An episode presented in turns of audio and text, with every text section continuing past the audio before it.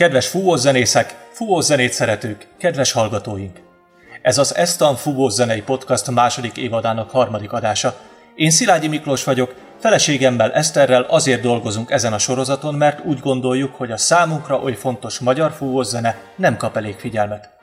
Reméljük, hogy sorozatunkkal tudjuk ezt az ügyet népszerűsíteni, de ebben a misszióban minden hallgatónk segíthet azzal, ha mesél, beszélget, vitatkozik adásainkról, ajánlja, megosztja, továbbküldi azokat.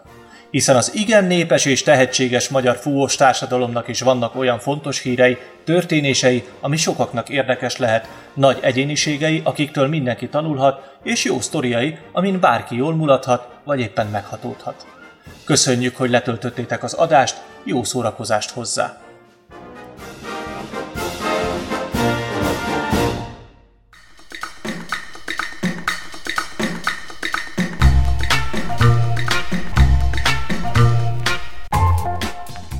A dohos. Csupa nagybetűvel. Talán nincs olyan fúvózenész Magyarországon, aki legalább névről ne ismerné Laci bácsit, a Magyar Fúvózenei és Mazsorett Szövetség tiszteletbeli elnökét, a Magyar Honvédség egykori főkarmesterét, nyugalmazott ezredest. Viszont sokkal kevesebben vannak, akik tudják, honnan jött, hogyan lett belőle Magyarország első diplomás fúvós karmestere, aki nagyban meghatározta a 20. század végi és a 21. század elejé magyar fúvózene arculatát, aki profizmusával hidakat épített profik és amatőrök, zenekarok és zenekarok, zenészek és zenészek között.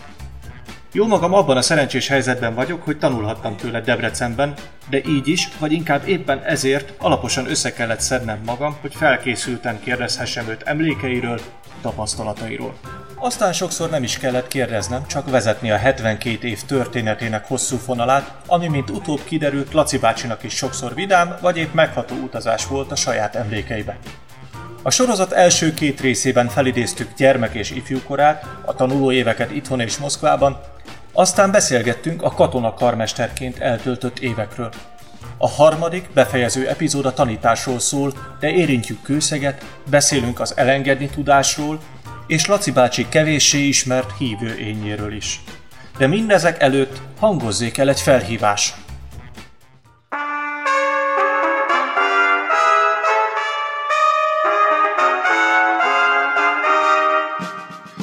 Perecesi Bányász Koncertfúvós Zenekar 2021-ben ünnepli fennállásának 110 éves évfordulóját. A jubileumi év keretében a Bányász Kulturális Egyesület pályázatot hirdet új magyar fúvós zenekari mű megírására, ami kifejezetten az együttes számára íródik. A pályázatra magyar zeneszerzők tonális műveit várják, a befejezett és végighangszerelt pályaművek beérkezési határideje május 15-e. Bővebb információ és a teljes pályázati kiírás elolvasható a www.mafus.hu internetes oldalon. Valahogy nekem a főkarmesterség, meg a Magyar Fúvózenei Szövetségnek a megalakulása, amire majd, ahogy mondtam már korábban, később vissza fogunk térni majd egy másik beszélgetés alkalmával, valahonnan nekem innen következik az, hogy te elkezdtél, nem tudom, hogy tudatosan vagy tudattalanul pedagógus is lenni én nagyon szerettem volna tanítani. Azért, mert olyan sok mindent úgy érzem, hogy nem igaz, hogy tanultunk, mert ha öt életem lenne sem, mondhatnám, hogy aztán megtanulta meg minden, de tanultunk, hogy ezt én szerettem volna mindenképpen átadni, tanítani, továbbadni az, hogy nézd csak ide, így, így jobban lehet, így, így próbáljál, úgy próbáljál. A mai napig is egy-egy befutott karmester nem törődik a magával a zenével, mert abban a millióban, ahol él az a város, piszok népszerű. Most ez kevés. Úgy kell a darabot előadni szerintem, hogyha elmegyek egy nagyon messze városba, ahol engem nem ismernek, ott is tessen azt, amit csinálunk. Valahogy így kell hozzáállni szerintem. Ezt sajnos most divat, hogy a szülőfalumba, vagy a szülővárosomba a kedvenc közönségemnek azt játszik, amit ő szeretne. Nem tudom, hogy érted, mire gondolok, hisz számtalan városban van, ahol mindenképpen a Radesz indulóval kell zárni. Hát eléggé torz a dolog, de mindegy, én elfogadom. de ezt túl kell lépni, mert elmegyek innen 200 kilométerre, és ott még nem, nem az lesz a legnépszerűbb. Tehát olyat kell, és olyan átéléssel, olyan szinten kell játszani, hogy azt az idegen milliót így győzzem meg. Azt hiszem, hogy értem, vagy legalábbis érteni vélem.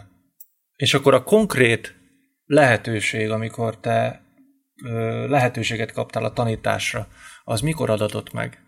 Hú, nem tudom megmondani, várjál, nyugdíjba menetelem utána, az 2005. 2008-ban adatott meg, amikor a Debesz Egyetemen a dékán fölhívott, hogy menjek tanítani. Na várjunk egy pillanatot, hát én... várjunk egy pillanatot. Előtte is volt azért magyar fúvós karnagy képzés, azzal te nem voltál kapcsolatban? Köszönöm szépen, hogy előhozod. A Balázs Árpád elnöksége idején engem meghívtak tanítani Berettyúj faluba, és később Sopronba. Ezt én nagyon-nagyon-nagyon-nagyon szerettem, mert nagyon különböző képzettségű karmestereket kellett valahogy egy színvonalra hozni, és ami egy kicsit erőszakot volt, de összejött, az, hogy hétfőn kezdtük a tanfolyamot, és pénteken egy záró kellett végezni, és mindenkinek kellett szerepelni. Ez nagyon-nagyon nagy kihívás, de ezt én imádtam. Ez, ahogy én számoltam, körülbelül 120 úgynevezett amatőr zenekar karmesterevel volt kapcsolatom. Nagyon büszke vagyok rá, mert közöttük voltak nagyon tehetségesek, nagyon szorgalmasak, és a mai napig is nagyon jól muzsikálnak. Mi volt a, most még nem az egyetemi évekre gondolok, de mi volt az ezekben a táborokban, amit, ami úgy gondolod, hogy te neked a legfontosabb dolog volt, hogy átadjál? Elsősorban egy olyan zenei alázat, hogy a karmester igenis felkészült. Nem áll oda a zenekar elé magyarázkodni, meg rimánkodni, meg minden, hanem ő megmutatja manuálisan is, hogy mit szeretne, minimális szóbeli kiegészítéssel. Ö, és az elhivatottságot. Nem azt szeretné, hogy hú, most megyek a színpadra, és én leszek a legjobb, meg hú, de népszerű leszek, mert sajnos ilyennel is találkoztam, nagyon nem sokkal, egy kezem meg tudnám számolni, de ilyen is volt. Hát ezt a jelenséget én nem szerettem, és nem is támogattam, és erről ennyit. Akkor nyugdíjba vonultál 2005-ben. Ez a nyugdíjba vonulás, ez törés volt neked, vagy azt mondod, hogy elég volt? Nem. Nem, ez nem egy szokásos protokollszöveg. Az egészségi állapotom megromlott, magyarul vérnyomás problémáim keletkeztek, és akkor én úgy éreztem, hogy nem vagyok méltó odaállni, hogy most hirtelen nem érzem jól magam, akkor bocs, vagy nem úgy lesz. Azt a, azt a impulzust, amit én a próbákon kisugároztam, azt én vissza is vártam a előadásokon is, na most ha én ezt nem tudom, akkor utána mit várhatok vajon? Ez volt a, konkrétan a, a nyugdíjban menetelemnek az oka az egészség, mellesleg meg ez adott a vérnyomásom rendben van. A másik meg az, hogy mivel nekem megadatott nagyon komoly támogatással, erkölcsi anyagi támogatással hazánk részéről, én szerettem volna továbbadni ezt. Akár ingyen is bárkinek. És akkor nyugdíjba vonulásod után jött a telefon Debrecenből. Igen. Jött a telefon, és hát én lementem bevezettek a dékához, kiderült, hogy ő ismer engem a nagy összevon zenekari játékból. Én nem ismertem, egy kellemes milliót találtam ott, elsősorban tanszékvető személyébe, Szabó Istvánra gondolok, és találtam néhány nagyszerű fúvós embert, a trombita tanár, Molnár Gyuszi, a harsonat tanár, Kályi Probi, és ott volt Puskás Levente, aki számomra nagyszerű, mert a magyarországi szakszofonokatás szerintem nagyon jó kezekben van az ő kezében. Az a szakszofon iskola megy, amit én nagyon-nagyon szeretek, és elfogadok a zenekaron belül, és nincs semmiféle averzióm vele szemben, mert igenis van helye a mai világban a szakszofonoknak csak azt kellőképpen kell kezelni, el kell felejteni a fényfúvókat, meg a magzilaj stílusát, ennyi. Debrecenbe, amikor oda kerültél tanárnak, docensként, akkor mi volt a fő célkitűzés? Egyáltalán, hogy legyen képzés, vagy volt azért valami konkrétabb dolog, ami, ami, ami vezérelt? Ezt én nem tudom, hogy kellett nekem ezért harcolni, legyen képzés. Ez nem, mert ez, ez, ez, ez nem jutott el hozzám. Az, hogy aki a futballzenekar elé áll, az tudjon többet erről a, a szakmáról vagy hivatásról, és legyenek minél jobb amatőrzenekarok, és főleg ez is fontos, érezzék jól magukat a muzsikusok a próbákon. ne csak a buli kedvéért járjanak oda, hanem zeneélményt is kapjanak. És ez a karmestertől indul el. Nehéz volt kialakítani egy olyan nyelvezetet, amit a Hát most itt nem a saját példámat mondom, de azért ott voltak nálamnál jóval idősebb, meglettebb emberek, akiknek már határozott elképzelései voltak a zenéről, és tudom azt is, hiszen mondtad, hogy volt, aki egyenesen szembe ment azzal, amit te Igen. próbáltál képviselni. Volt ilyen próbálkozás, mondvá, hogy ezt elvégezzük úgyis ezt az egészet, és ezt én nem akartam így osztani a diplomát is. Voltam olyan pillanatok előtt, amikor azt mondtam, hogy ennek az emberek nem adok diplomát, és itt voltak bizonyos furcsa körülmények, de ezt most erről nem akarok beszélni, mert 36 ö, kollégának sikerült diplomát adni, ebből négyre nem vagyok büszke, és ez nagyon jó arány, ezt mondták nekem a tanártársai. Tehát akkor nem volt nehéz kialakítani azt, hogy, hogy már pedig én ezt szeretném megtanítani a hallgatóknak. Azt tudom, hogy, tehát saját tapasztalatomból tudom, hogy ebben az egyetemi oktatók köre az partner volt. Tehát azt tudom, hogy a te szavad az oktatók között szent volt, hiszen te voltál a tanszaknak a, a felelőse, és mindenki próbált alkalmazkodni hozzád. Igen, jó partnerek voltak mindenféleképpen, mert én csak a zenét figyeltem. Tehát a zenei kifejezést figyeltem, az, hogy jó zenét csináljunk, az, hogy tessen. Az, hogy a zenének mindenképpen szépnek kell lenni. Bár ez nagyon lehet, szerintem, ez nagyon leegyszerűsítve, hangzik, pedig így igaz. Mert a lélekben szépet kell, hogy kiváltson, és ehhez alázat kell, és a másik kedvenc szavam szolgálni kell, ahhoz, hogy tessünk a közönségnek. Mindenféleképpen. Na most te Debrecenben tanítottál több mint tíz évig. Igen. Volt-e olyan dolog ez idő alatt, amit aztán nem sikerült megvalósítani? Amit te az elején szerettél volna, és kitűzted, hogy már pedig ez egy, ez egy fontos dolog lenne, és úgy fejezted be, hogy hát ez sajnos nem sikerült. Talán majd most sikerülni fog az utódomnak. Én szerettem volna egy minőségi egyetemi zenekart csinálni Debrecenben, de valahogy a körülmények nem, nem játszottak a kezem alá, de az is lehet, hogy én nem jól intéztem.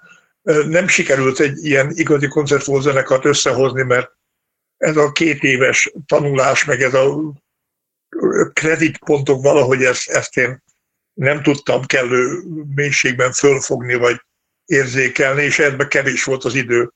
Egy zenekari építéshez, és az óraszám is kevés volt a próbaszám egy zenekari építéshez én tapasztaltam másfél-két év kell rendszeres próbával.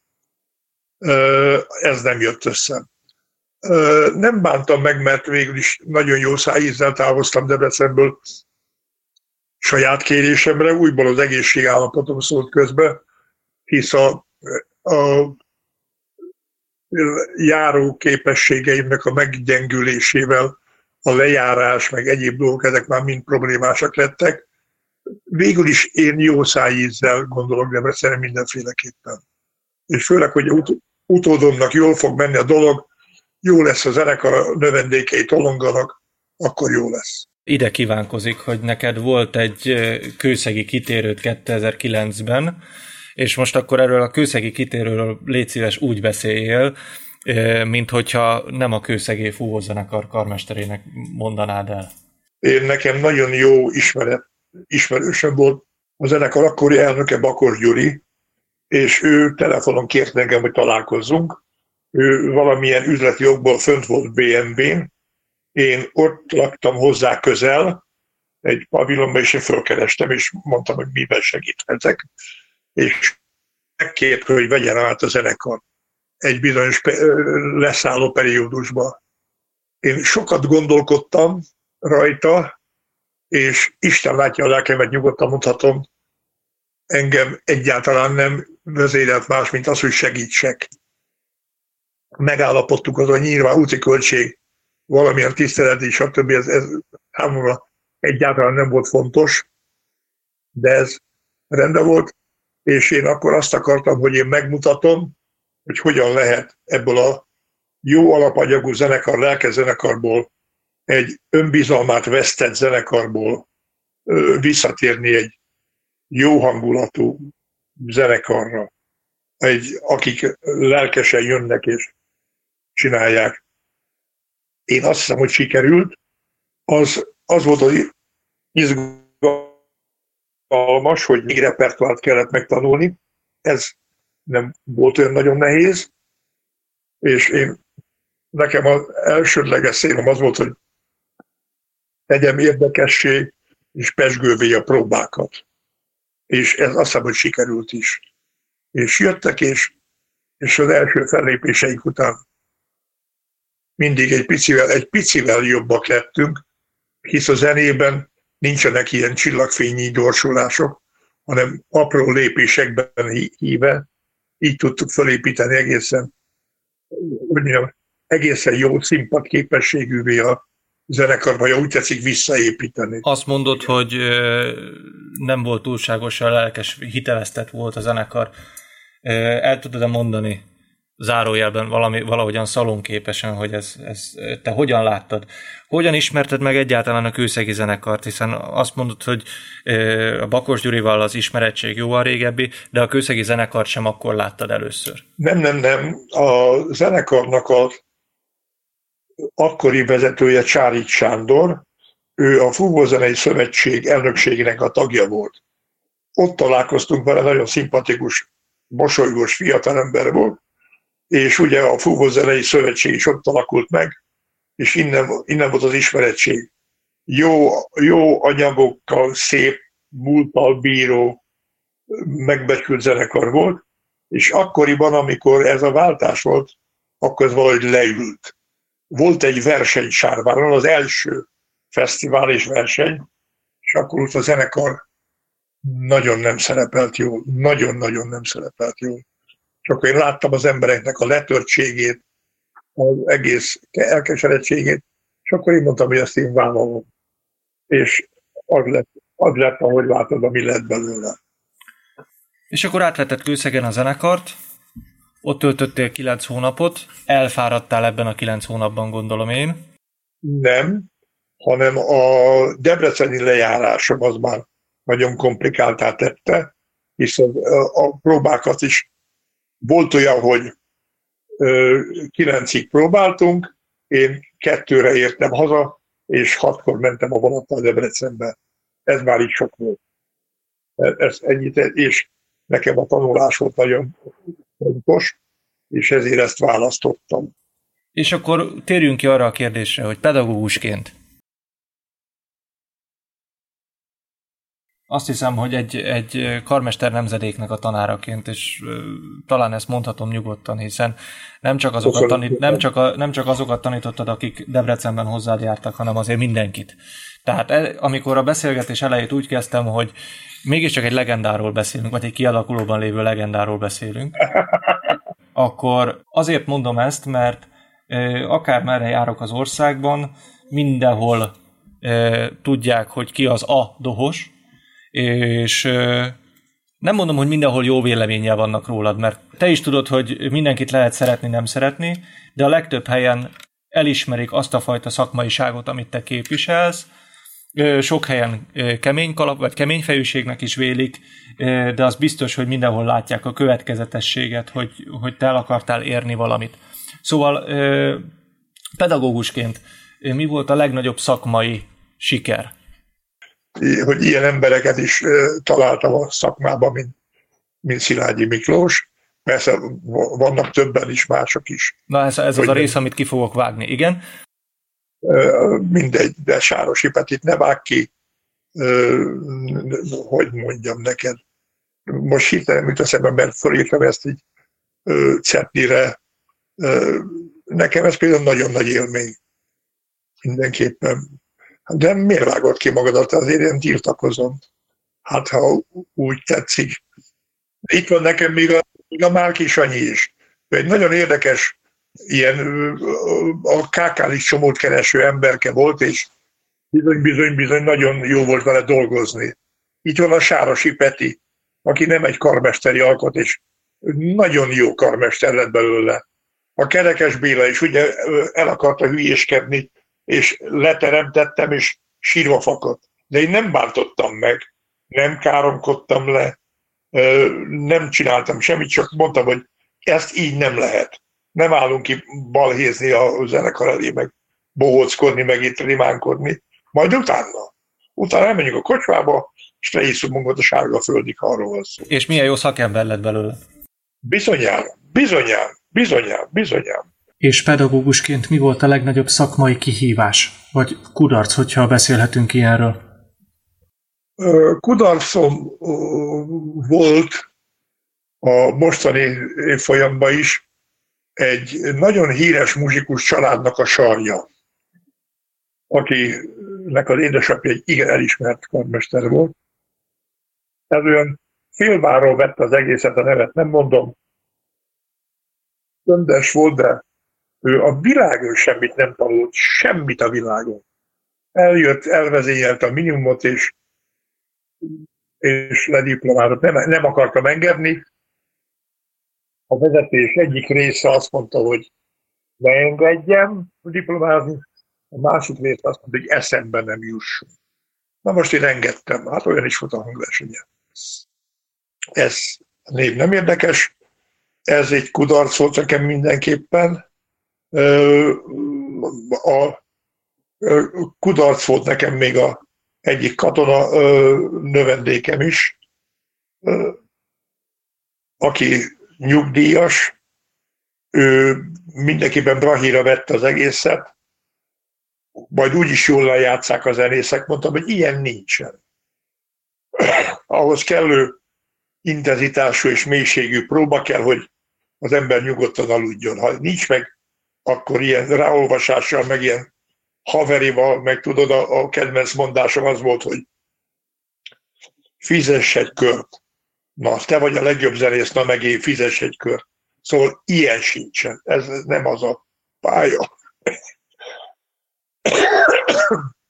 Még egyszer utoljára szolgálat, alázat. Hidd el, ez a két szó, ezt valamikor én találtam ki, vagy 30 évvel ezelőtt, és magamról bontottam le, hogy amikor rájöttem, hogy milyen magas polcon vagyok, fölöttem a közvetlen parancsnoka, meg a miniszter volt. És hát mondom, ó, és azt mondtam, hogy ez nem jelent semmit. Új hangverseny, új kihívás, új kotta, új felállás, újból kell kezdeni mindent. Nehéz volt erre rájönni? Nem. Hogy mondjam neked, egy kicsit nagyképpen, szinte megvilágosodtam hogy ez nem úgy van. De nem most van. értsd jól a kérdést, tehát egy konfliktus vezetett el idáig, vagy, vagy, nem. vagy evidencia nem. volt? Ismerés, amikor láttam, hogy hogy van, ho-ho, minden is. Tudod, itt egyáltalán nem számítanak a titulusok. Az, hogy mennyi van meg minden, mert ez, ez, ez nem helyes. Annak örülni az meg kell becsülni, de hogyha jön a produkció, jön a színpad, jön a közönség, akkor az megint, hogy mondjam neked, a nulláról kell megint fölpörögni százra. Ezt gondolom.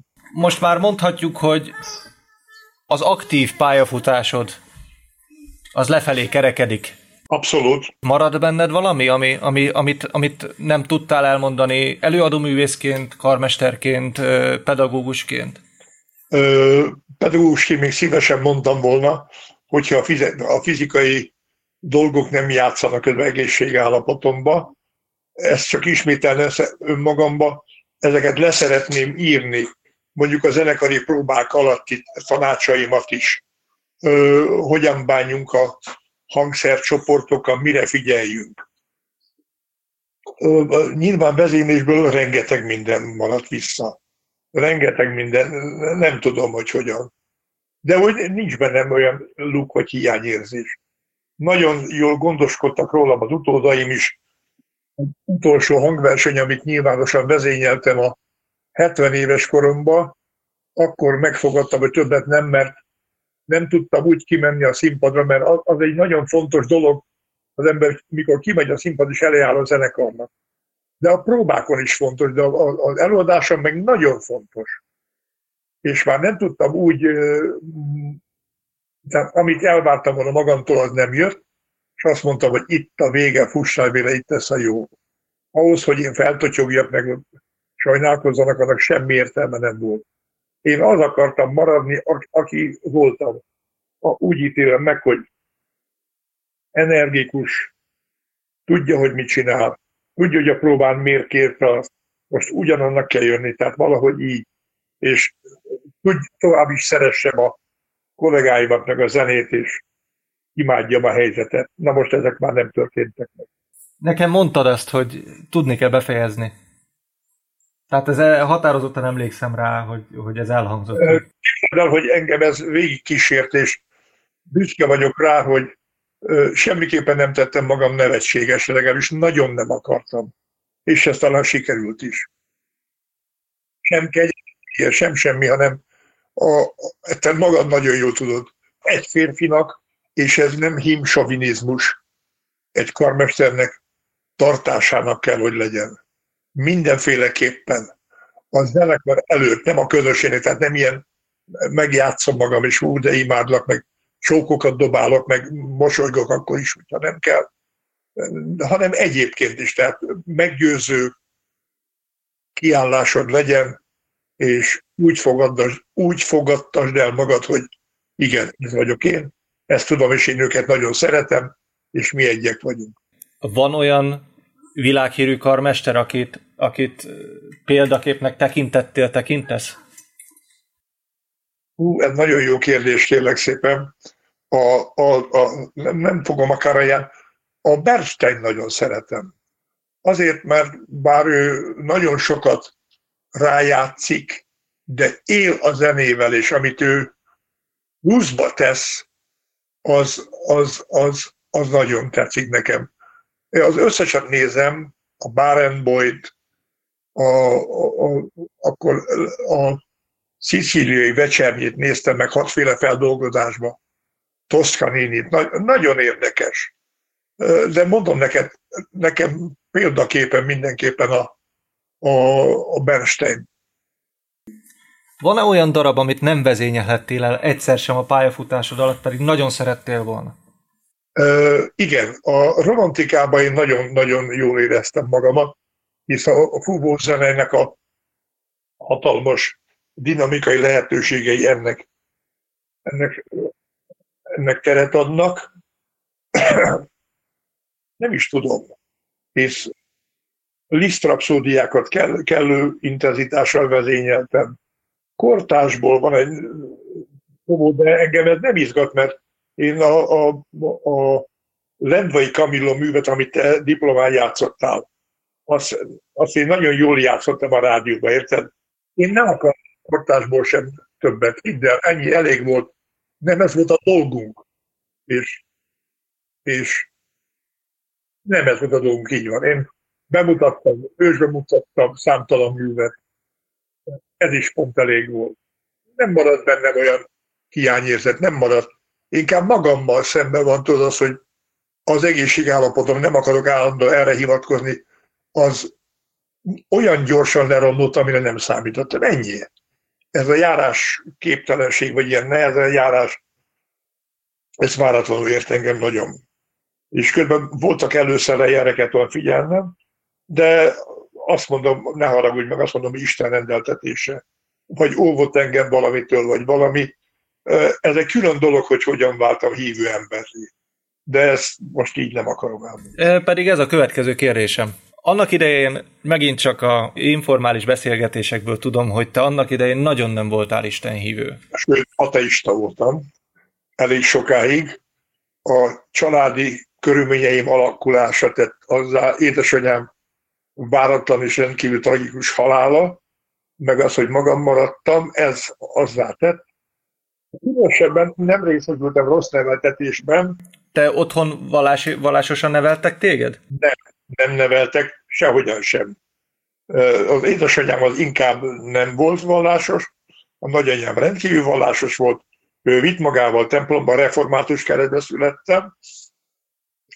Ez mind elmúlott, és én úgy nőttem föl, mellestre megjegyzem, Moszkva nem játszott sem pró, sem kontra ebbe a dologba, semmit sem, mert ismerőseimben nagyon szép orosz szertartásokon vettünk részt, voltam kint Zagorszba, és én kellő alázattal és tisztelettel néztem ezt a rendkívül mély, de elfolytott ortodox vallás működését. Az én esetem az nagyon profális. Tényleg mondhatnám így, hogy a Jóisten által vezérelt. Ezek pedig az adventistákhoz a, ö, csatolódnak, erdélyi adventisták, amikor itt csináltak egy zenekart, és engem meghívtak. És mondtam magamnak, hogy na most mutasd meg, hogy majdnem írás tudatlan kottailag emberekből hogyan tudsz ö, színpadképes kollektívát ö, varázsolni. Hozzáteszem, hogy ezek az adventista énekek nagyon egyszerű énekek, ugye angol-amerikai, holland irodalomból,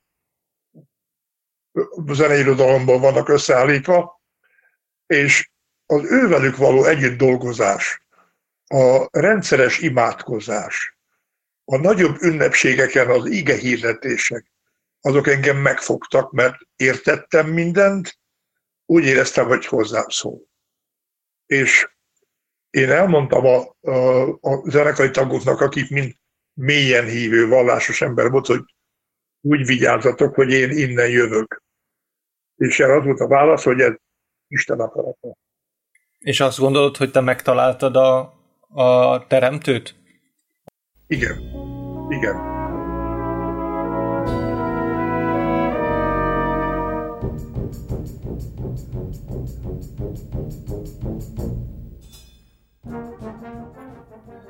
Ez volt tehát Laci bácsi története, vagy inkább részletek Laci bácsi történetéből. Még így három podcast epizódot megtöltve sem térhetünk ki mindenre, meg aztán ott vannak azok a történetek, sztorik, amik inkább kötetlenebb beszélgetés keretei közé valók, a fehér asztal és esetleg egy pohár bor mellé. Ezúton is köszönöm még egyszer a tanár úrnak, hogy kötélnek állt, elkészíthettem ezt az interjút, amiben sokszor számára nem könnyű dolgok kerültek szóba. De terveink szerint a következő adásokban újra itt lesz velünk, hiszen egy hasonló, több adásra tervezett sorozatban felidézzük a tavaly 30 esztendős Magyar Fúvózenei és Mazsorett Szövetség megalakulását és első három évtizedét, amiben többi beszélgető társunk mellett neki is megkerülhetetlen szerepe van.